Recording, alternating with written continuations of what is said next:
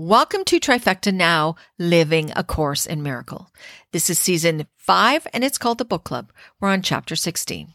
Welcome back. This chapter introduces the idea of empathy. We show empathy for others to relate to their pain and sufferings. To emphasize, by definition, means to understand and share the feelings of another. This is an ego function. The ego wants to show empathy in order to strengthen itself. First, we empathize selectively, which means there are conditions in which we choose empathy for one person over another. And last, that the ego always chooses empathy to weaken. It establishes an order of superiority. It shows empathy to feel superior over another. All we have learned of empathy is from our past. We do not want to share anything from our past, for there is nothing from our past we would wish to keep. The Holy Spirit wants us not to interfere. True empathy will be offered by Him who knows what it is. Today, we will cover chapter 16, the forgiveness of illusions, with these sections true empathy, the power of holiness, the reward of teaching, the illusion and the reality of love, and the choice for completion. So let us begin. So, chapter 16 in my book is on page 330. And the first section, True Empathy, starts like this. Paragraph one says To empathize does not mean to join in suffering, for that is what you must refuse to understand. That is the ego's interpretation of empathy and is always used to form a special relationship in which the suffering is shared. Sentence six says, When he relates through you, he does not relate through your ego to another. He does not join in pain, understanding that healing pain is not accomplished by delusional attempts to enter into it and lighten it by sharing the delusion. So I'm just going to stop there. So basically, empathy is just sharing in someone else's pain. And if pain is self created, and if all of this is something we inflict upon ourselves, then why would we empathize with someone who's inflicting pain upon themselves? Then what we're doing is we're sharing in the delusion. And that's what this book is trying to tell us. Paragraph two says the clearest proof that empathy, as the ego uses it, is destructive lies in the fact that it is applied only to certain types of problems in certain people. So again, we're very selective with who we choose to empathize with. These it selects out and joins with, and it never joins except to strengthen itself. Having identified with what it thinks is it understands, the ego sees itself and would increase itself by sharing what is like itself. Make no mistake about this maneuver. The ego always emphasizes to weaken, and to weaken is always to attack. Paragraph three says, Your part is only to remember this. You do not want anything you value to come of a relationship. You choose neither to hurt it nor to heal it in your own way. You do not know what healing is. All you have learned of empathy is from the past, and there is nothing from the past that you would share, for there is nothing from the past that you would keep. Do not use empathy to make the past real and so perpetuate it. Step aside gently, or step gently aside, and let healing be done for you. So, this is where we need to let the Holy Spirit step in and do what He knows best. And then sentence nine at the bottom says, focus your mind only on this. And this starts the next page. I am not alone, and I would not intrude the past upon my guest. I have invited him, and he is here. I need do nothing except not to interfere. Paragraph four on the next page, 331 says, True empathy is of him who knows what it is. You will learn his interpretation of it if you let him use your capacity for strength and not for weakness. He will not desert you, but be sure that you desert not him. Humility is strengthen, strength in this sense only. That to recognize and accept the fact that you do not know is to recognize and accept the fact that he does know. You are not sure that he will do his part because you have never yet done yours completely. Paragraph 5, sentence 4 says, The unredeemed cannot redeem, yet they have a redeemer. Attempt to teach him not. You are the learner. He is the teacher. Do not confuse your role with his, for this will never bring peace to anyone. Offer your empathy to him. That's the Holy Spirit, for it is his perception and his strength that you would share, and let him offer you his strength and his perception to be shared through you. Paragraph six says the meaning of love is lost in any relationship that looks to weakness and hopes to find love there. The power of love, which is its meaning, lies in the strength of God that hovers over it and blesses it silently by enveloping it in healing wings. Let this be, and do not try to substitute your miracle for this. Sentence seven at near the bottom of that page says, Only the Holy Spirit recognizes foolish needs as well as real ones, and He will teach you how to meet both without losing either. Paragraph 7 at the bottom says, You will attempt to do this only in secrecy, and you will and you will think that by meeting the needs of one, you do not jeopardize another. Next page. Top of the page says, Because you keep them separate and secret from each other. That is not the way, for it leads not to life and truth. No needs will long be left unmet if you leave them all to Him whose function is to meet them. That is His function and not yours. Okay, so that section is called True Empathy. So, trying to make us understand and I know this was a big one for me when I first read this about empathy. And I'm thinking, oh, we were taught to empathize with people, not sympathize, because sympathize was feeling sorry for them. But empathize is just as bad because we're not feeling sorry for them. We're trying to share in their suffering. And if suffering is man made and ego made, ego made, then we're just one ego trying to share in another ego's pain. Why would we do that? Why would we encourage that? We wouldn't. So just, uh, just clarifying that empathy here, what the book is saying is that the Holy Spirit knows what empathy is. We don't. We just use empathy based on what we think empathy is, based on what we created in this world, this illusion. He's saying, don't do that. Leave me, leave it up to me. Let me guide you through whatever it is that you need to do to help your brothers and sisters. But don't you try to do it because you're only going to use the past, which we don't live in, to try to give you some bearing and some groundwork on what you should do. And we don't want to do that. Page 332 The Power of Holiness.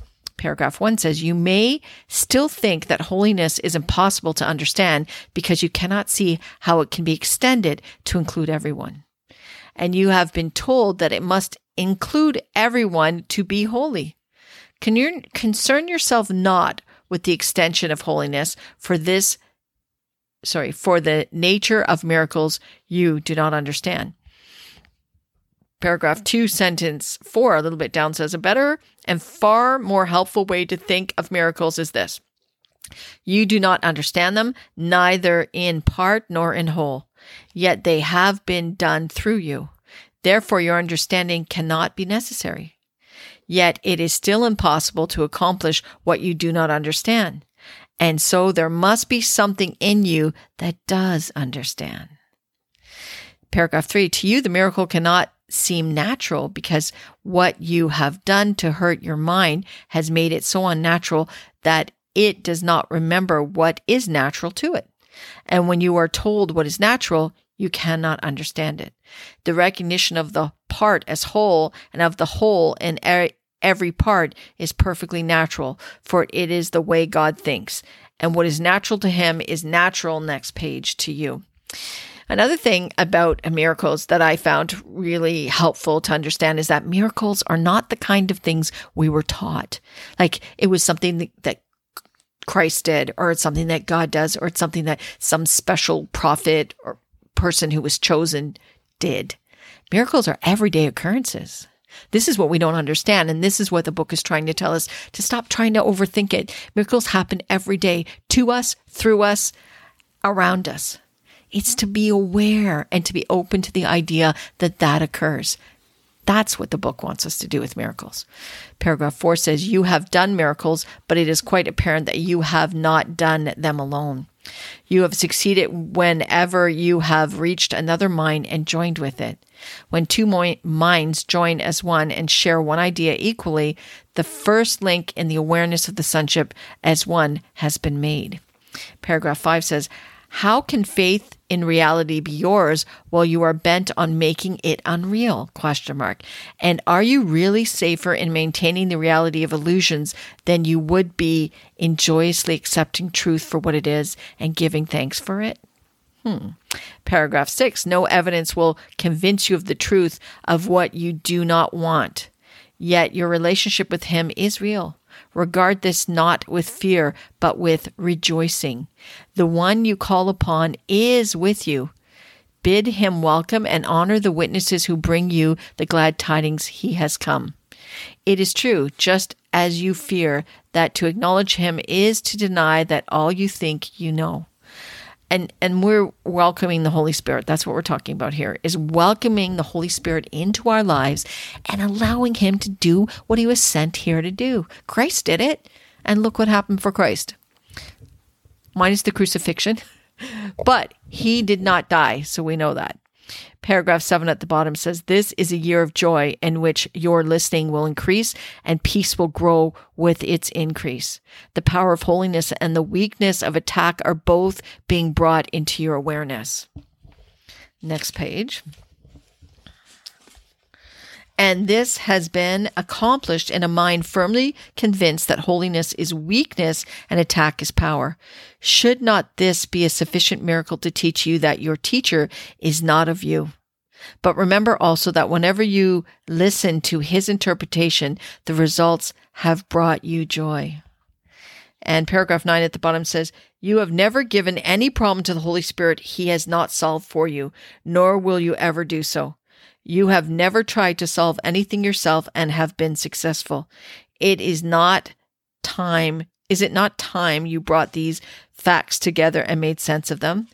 This is the year for the application of ideas that have been given you. For the ideas are mighty forces to be used and not held idly by. They have already proved their power sufficiently for you to place your faith in them and not in their denial. So that is that section, which is the power of holiness. Again, asking us to, to have faith and believe that this higher power has our back and will cover us the whole time. But it's that leap of faith. It's that, you know, putting your arms out and falling backwards, not literally, but faithfully into the arms of something more powerful than ourselves and believing that he will catch us. He will. Guarantee. Page 334, which we're on, at the bottom is the reward of teaching. Paragraph 1 says, We have already learned that everyone teaches and teaches all the time. You may have taught well, and yet you may not have learned how to accept the comfort of your teaching. If you will consider what you have taught and how alien it is to what you thought you knew, you will be compelled to realize that your teacher, next page, came from beyond your thought system. Therefore, he could look upon it fairly and perceive it was untrue. Paragraph two says, You may have taught freedom, but you have not learned how to be free. I said earlier, by their truth, by their fruits, ye shall know them, and they shall know themselves. For it is certain that you judge yourself according to your teaching.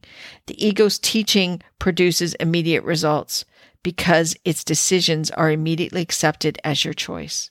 And this acceptance means that you are willing to judge yourself accordingly. Paragraph three says, does not the fact that you have not learned what you have taught show you that you do not perceive the sonship as one? And does it not also show you that you do not regard yourself as one? For it is impossible to teach successfully, wholly without conviction. And it is equally impossible that conviction be outside of you. You could never have taught freedom unless you did believe in it. And it must be that what you taught came from yourself. Yet this self you clearly do not know and do not recognize. It even, it, even though it functions, it functions. What functions must be there. And it is only if you deny what it has done that you could possibly deny its presence. Okay, so I'm going to stop there. So what this this is saying is that if we truly looked at the things that went well in our life, the things that brought us joy, it came from within. It didn't come from somebody else. It came from our interpretation and our acceptance of a situation, a person, a thing, whatever it was. That's what brought us joy. The person, the thing, or the situation didn't bring us joy. It's our, it was our interpretation and our acceptance of it as being true and true for us that brought us joy. And that's what it's trying to say here. It's that we let it be reinterpreted without overthinking it, without letting the ego in, and with letting the Holy Spirit do it for us and give us that little taste of what that feels like. I always say to people that the best way to explain the holy instant to um, to everyone is that if you think of those those moments in time where you've sat somewhere could be outside. I find it outside in nature, listening to the birds or watching the birds or watching the trees or listening to the trees or whatever it is, but just being quiet and paying attention to everything around me. And I get sort of lost in that moment. And then nothing's in my head. And all I'm doing is I'm absorbing that moment. Well, that's the holy instant. And that's the moment that peace and joy is let in. And that's when we feel free. And that's the moment we're trying to find every single moment of our existence in this world. Paragraph four says, This is a course in how to know yourself. You have taught what you are, but you have not let what you are teach you.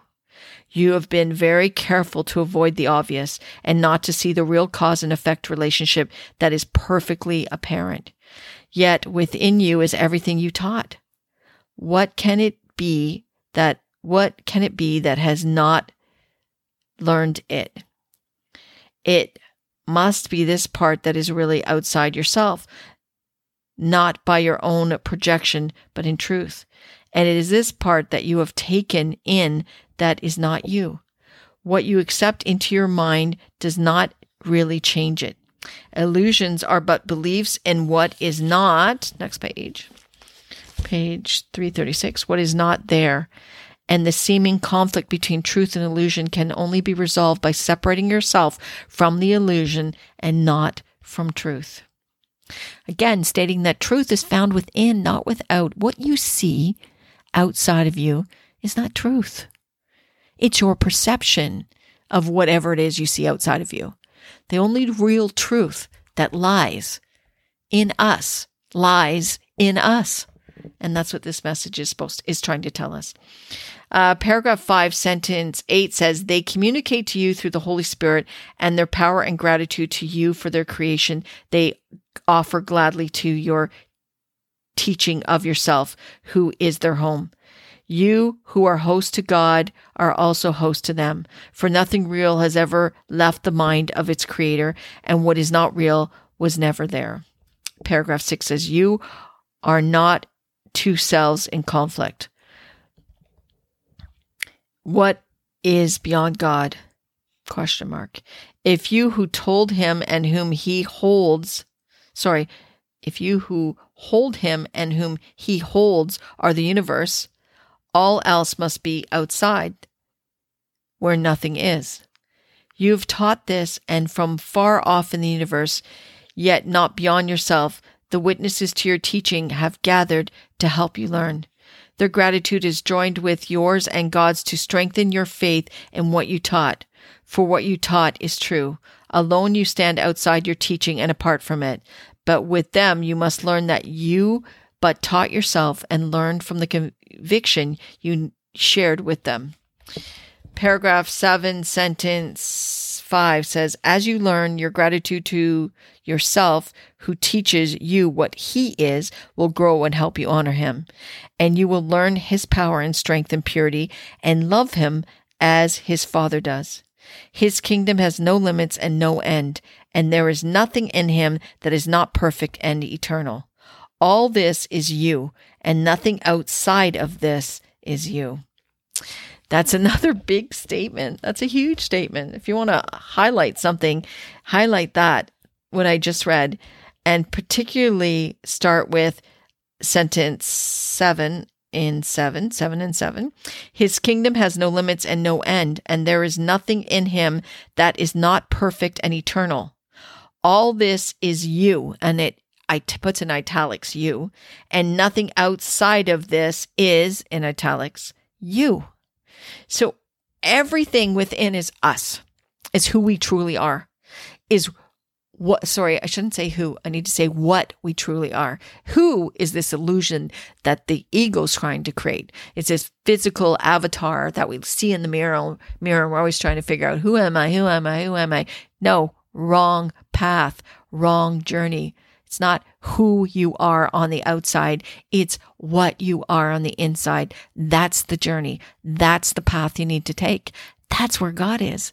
That's where you are. You just have to find yourself.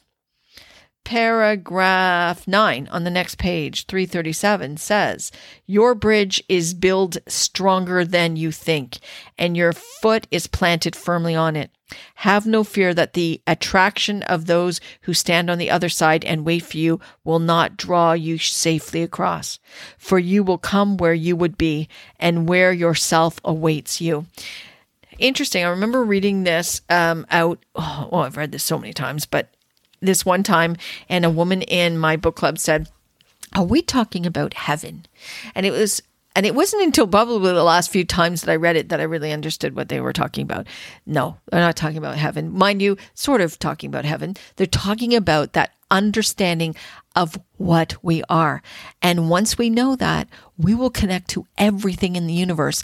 And that's what's standing on the other side of that bridge is everything in the universe that's connected. That includes the trees, the people, the every living, breathing being on this planet and on every planet and in the universe will be connected to and will understand the eternal. And that's what that's trying to say.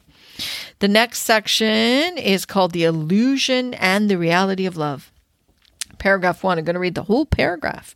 It says, Be not afraid to look upon the special hate relationship, for freedom lies in looking at it it would be impossible not to know the meaning of love except for this.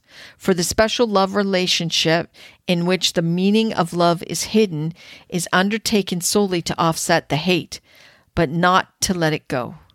Your salvation will rise clearly before your open eyes as you look on this. You cannot limit hate. The special love relationship will not offset it, but will merely drive it underground and out of sight. It is essential to bring it into sight and to make no attempt to hide it, for it is the attempt to balance hate with love that makes love meaningless to you. The extent of the split that lies in this you do not realize, and until you do, the split will remain unrecognized and therefore unhealed. Wow, that is such a big paragraph of information. Okay, so there used to be an old saying. Well, there's an old saying that says there's a fine line between love and hate, and they're not kidding. And this is basically what they mean by that. This part of this paragraph is basically saying that in every special love relationships, so these are these relationships where we fall in love, and I'm putting up my my sign of quotation marks that you can't see, in love, and that we become so attached to this person that if something happens, we would be devastated and we would be angry and would be hurt. And that's where we can hate. That's where these wonderful, beautiful love, so called love relationships start off wonderful and people have children and they have these beautiful, and then they, and then something happens, a betrayal or something happens. And then one or both hate one another. Here's the thing, people If it was truly love, perfect love, the love that this book talks about, hate's not possible. So if you hate someone that you claim to have loved, newsflash, you never loved them. you never loved them. That was the illusion of love. That was not love. That was this world's conditional love. That was this special love relationship that we're going to talk about. Paragraph three, skipping paragraph two, going to paragraph three. The special love relationship is an attempt to limit the destructive effects of hate by finding a haven in the storm of guilt. Big line there. It attempts, it makes no attempt to rise above the storm into the sunlight. On the contrary, it emphasizes the guilt outside the haven by attempting to build barricades against it and keep within them. Mm, there's your obsessive love. Next page. The special love relationship is not perceived as a value in itself, but as a place of safety from which hatred is split off and kept apart, right? Because you're always walking that line. You know, that person does this one thing to you or betrays you or hurts you then you hate them. The love, special love partner is acceptable only as long as he serves his purpose or her purpose. Hatred can enter and indeed is welcome in some aspects of the relationship, but it is still held together by the illusion of love. If the illusion goes, the relationship is broken or becomes unsatisfying on the grounds of disillusionment and think about all the times that we've been in love relationships and become disillusioned by love. It's because it was an illusion to begin with. Paragraph four love is not an illusion, not perfect love, but the love we created here is. It is, in fact, it is a fact. Where disillusionment is possible, there was not love, but hate. For hate is an illusion, and what can change was never love it is sure that those who select certain ones as partners in any aspect of living and use them for any purpose which they would not share with others are trying to live with guilt rather than die of it. This is the choice they see. And love to them is only an escape from death. They seek it desperately, but not in the peace in which it would gladly come quietly to them. And when they find the fear of death is still upon them, the love relationship loses the illusion that it is what it is not. When the barricades against it are broken, fear rushes in and hatred, hate, hatred triumphs. Paragraph 5 There are no triumphs of love. Only hate is at all concerned with the triumph of love. The illusions of love can triumph over the illusions of hate, but always at the price of making both illusions. As long as the illusion of hatred lasts, so long will love be an illusion to you. And then only choice remaining possible, the only choice remaining possible is which illusion you prefer. There is no conflict in the choice between truth and illusion. Seen in these terms, no one would hesitate, but conflict enters the instant the choice seems to be one between illusions. But this choice does not matter. Where one choice is as dangerous as the other, the decision must be one of despair. Paragraph 6 says, Your task is not to seek for love, but merely to seek and find all of the barriers within yourself that you have built against love. Paragraph 7 says, Recognize this, for it is true, and truth must be recognized if it is to be distinguished from illusion. The special love relationship is an attempt to bring love into separation. And as such, it is, next page, nothing more than an attempt to bring love into fear and make it real in fear. In fundamental violation of love's one condition, the special love relationship would accomplish the impossible. How but in illusion could this be done? It is essential that we look very closely at exactly what it is you think you can do to solve the dilemma which seems very real to you, but which does not exist. You have come close to truth, and only this stands between you and the bridge that leads you into it. Paragraph 8 says, Heaven awaits, sorry, waits silently, and your creations are holding out their hands to help you cross and welcome them. For this, for it is they who, who, no, for it is they you seek, and you seek but for your own completion, and it is they who render you complete. Paragraph 9 says, Across the bridge is your completion, for you will be holy in God, willing for nothing special, but only to be holy like to Him, completing Him by your own completion. Fear not to cross to the abode of peace and perfect holiness. Only there is the completion of God and his Son established forever. Seek not for this in the blank world, uh, bleak world of illusion, where nothing is certain and where everything fails to satisfy. In the name of God, be wholly willing to abandon all illusions. In any relationship in which you are wholly willing to accept completion, and only this, there is God completed and his son with him. Paragraph 10 says, sentence 2 says, every illusion you accept into your mind by judging it to be attainable removes your own sense of completion and thus denies the wholeness of your Father. Every fantasy, be it of love or hate, deprives you of knowledge, for fantasies are the veil behind which truth is hidden. To lift the veil that seems to too dark, so dark and heavy, it is only needful to value truth beyond all fantasy and to be entirely unwilling to settle for illusion in place of truth. Next page. Sentence three at the top. Is it three? Can't even see that. Uh, yes.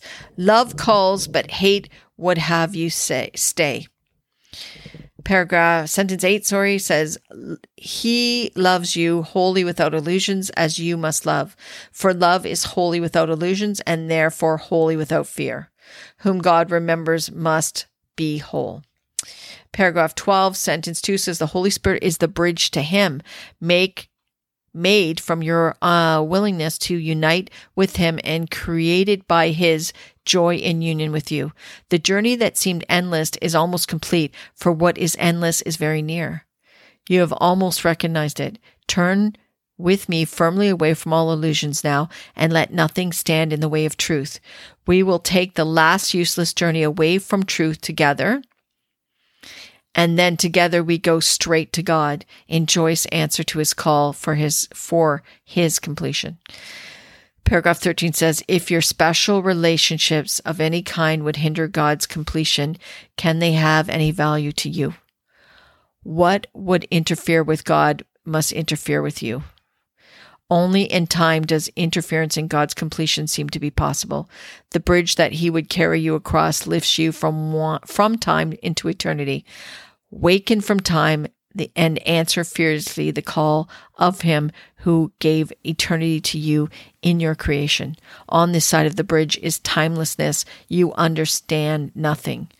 But as you step lightly across it, upheld by timelessness, you are directed straight to the heart of God. That's where I'm going to stop it. Okay, that is a lot to um, absorb in this one is the illusion and the reality of love. Okay, so explain this a little bit. So I tried to along the way, but I'm going to sort of sum this up a bit for you. So uh, basically, this is trying to say that our special love relationships that we have now, those special love relationships they're talking about is our relationships with our children, with our parents, with our partners, with our siblings. Those relationships that we make more special than other relationships with anybody else that we are any of our brothers and sisters we come in contact with. So I know this was hard for me because special relationships was was a hard thing for me to grasp that that they are not supposed to be special. and what we do and this is really clear and if we think about this this makes total sense is what we do when we make any relationship more special than another relationship then we put an investment in it that's an illusion and a delusion. And we have set it up for hate and pain and hurt. Because when we make it that special, we put a risk involved in losing it. And then if we lose it, whether we lose it by someone's passing, by someone leaving us, or by, you know, a, a, uh, uh, a fight or a disagreement, then we're hurt by it. Then love, the love that we think we created with these special relationships is just hidden. It's just, it's just something that pain is wrapped around because at the very core of it is pain and suffering. And if you truly listen to this and understand this, you'll agree with this is that special relationships are just a way of setting up yourself for pain and suffering. Why would you do that? Why would any of us do that? We didn't know any better, and the ego told us that this was the way to do it, was to make one person more special over somebody else. And that's what we have to change. So then I believe let me see the bridge to the world. Yes, the um, I am now just trying to check again and see if I have more to talk talk about. The choice for completion. Yes, so I have one more section to cover. Look at that, I totally gapped on that. On page 341 in my book says uh, it's number five, the choice for completion. Paragraph one says, in looking at the special relationship, it is necessary first to realize that it involves a great amount of pain. Anxiety, despair, guilt, and attack all enter into it, broken into by periods in which they seem to be gone. All these must be understood for what they are. Whatever form they take, they are always an attack on the self to make the other guilty. Paragraph 2, sentence 3 says the special love relationship is the ego's chief weapon for keeping you from heaven. It does not appear to be a weapon but if you consider how you value it and why, you'll realize that it must be. Paragraph three says the special love relationship is the ego's most boastful gift and one which has the most appeal to those unwilling to relinquish guilt. The dynamics of the ego are clearest here. For counting on the attraction of this offering, the fantasies that center around it are often quite overt. Here they are usually judged by to be acceptable and even natural. No one considers it bizarre to love and hate together, and even those who believe that hate is sin merely feel guilty but do not correct it. This is the natural condition of the separation, and those who learn that it is not natural at all seem to be the unnatural ones. For this world is the opposite of heaven, being made to be its opposite, and everything here takes a direction exactly opposite to what is true. In heaven, where the meaning of love is known, love is the same as union. Here, where the illusion of love is accepted in love's place, love is perceived as separation and exclusion. Paragraph 5 at the bottom says, To everyone, heaven is completion. There can be no disagreement next page on this because both the ego and the Holy Spirit accept this. They are, however, in complete disagreement on what completion is and how it is accomplished. The Holy Spirit knows that completion lies first in union and then in the extension of union. To the ego, completion lies in triumph and in the extension of the victory, even to the final triumph over God. Paragraph 6 says the special relationship is a strange and unnatural ego device for joining hell and heaven and making them indistinguishable. And the attempt to find the imagined best, in quotation, of both worlds has merely led to fantasy of both and to the inability to perceive either as it is. The special relationship is the triumph of this confusion. It is a kind of union from which union is excluded, and the basis for the attempt at union rests on exclusion. What better example could there be of the ego's maxim, seek but do not find? And it's so interesting that it says the special relation is the triumph of this confusion. It is a kind of union from which union is excluded, and the basis of the attempt at union rests on exclusion. That's a very important line because if you think about special relationships, these special love relationships, we exclude everybody else, right? So we have a relationship with someone that we make it special. We want them to ourselves. We don't want to include them with everybody else. We want it to be a special exclusive exclusion from everybody else. That should tell you right there that that's not a healthy relationship when we want to exclude it from everything else and everybody else. Pair, uh, for, at page 343 at the very top says the conviction of littleness lies in every special relationship, for only the deprived could value specialness. That's interesting. Paragraph 10, sentence 4 says the central theme in its litany to sacrifice is that God must die so you can live. And it is this theme that is acted out in the special relationship. Through the death of yourself, you think you can attack another self and snatch it from the other to replace the self that you despise. Paragraph 12 says, whenever any form of special relationship tempts you to seek for love in ritual, remember love is content and not form of any kind. Sorry, content. Love is content and not form of any kind.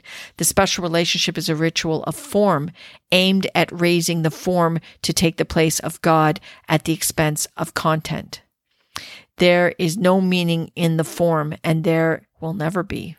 The special relationship must be recognized for what it is a senseless ritual in which strength is extracted from the death of God and invested in his killer as the sign that form has triumphed over content and love has lost its meaning.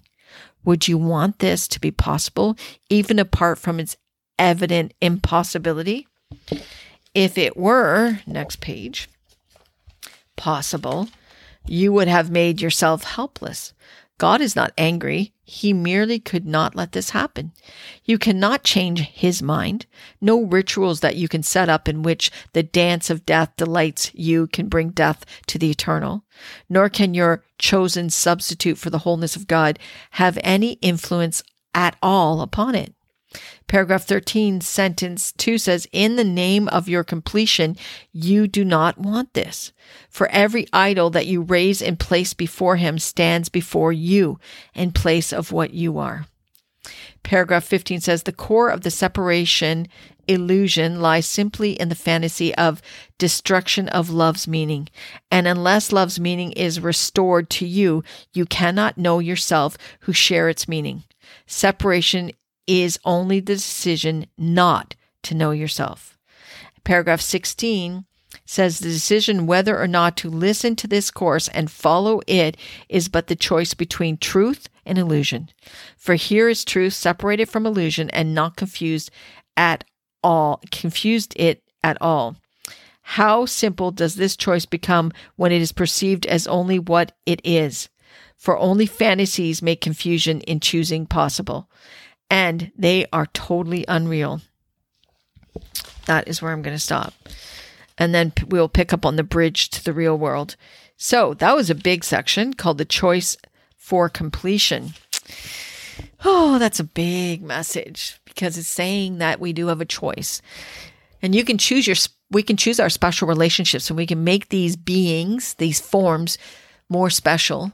And it can be a pet, can be a person, it can be a child, it can be a spouse, it can be a friend, it can be whomever.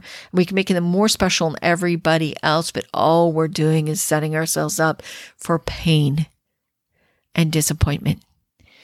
Because the only place that everything lasts forever is in eternity.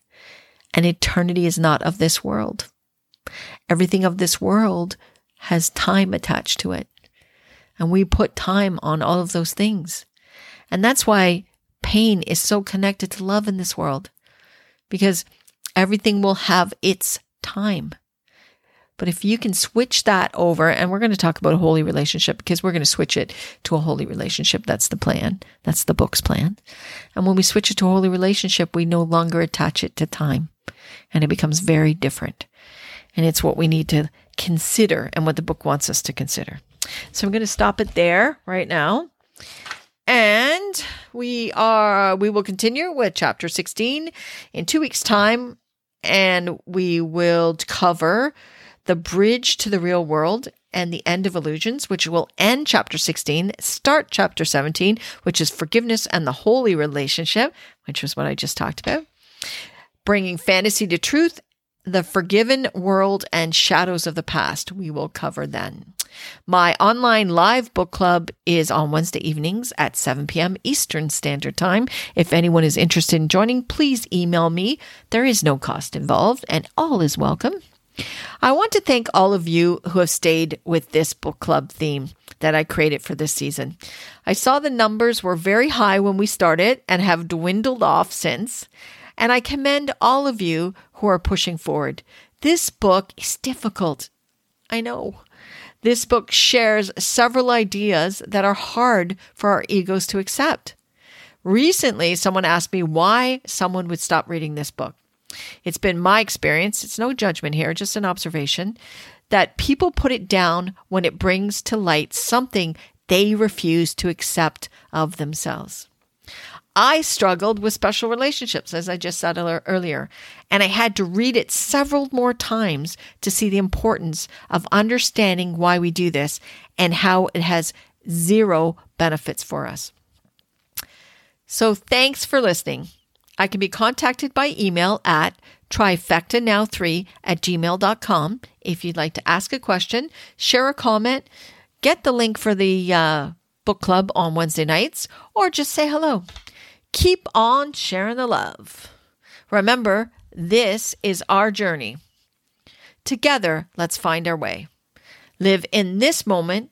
It's the only one that truly matters. Always love, Denise.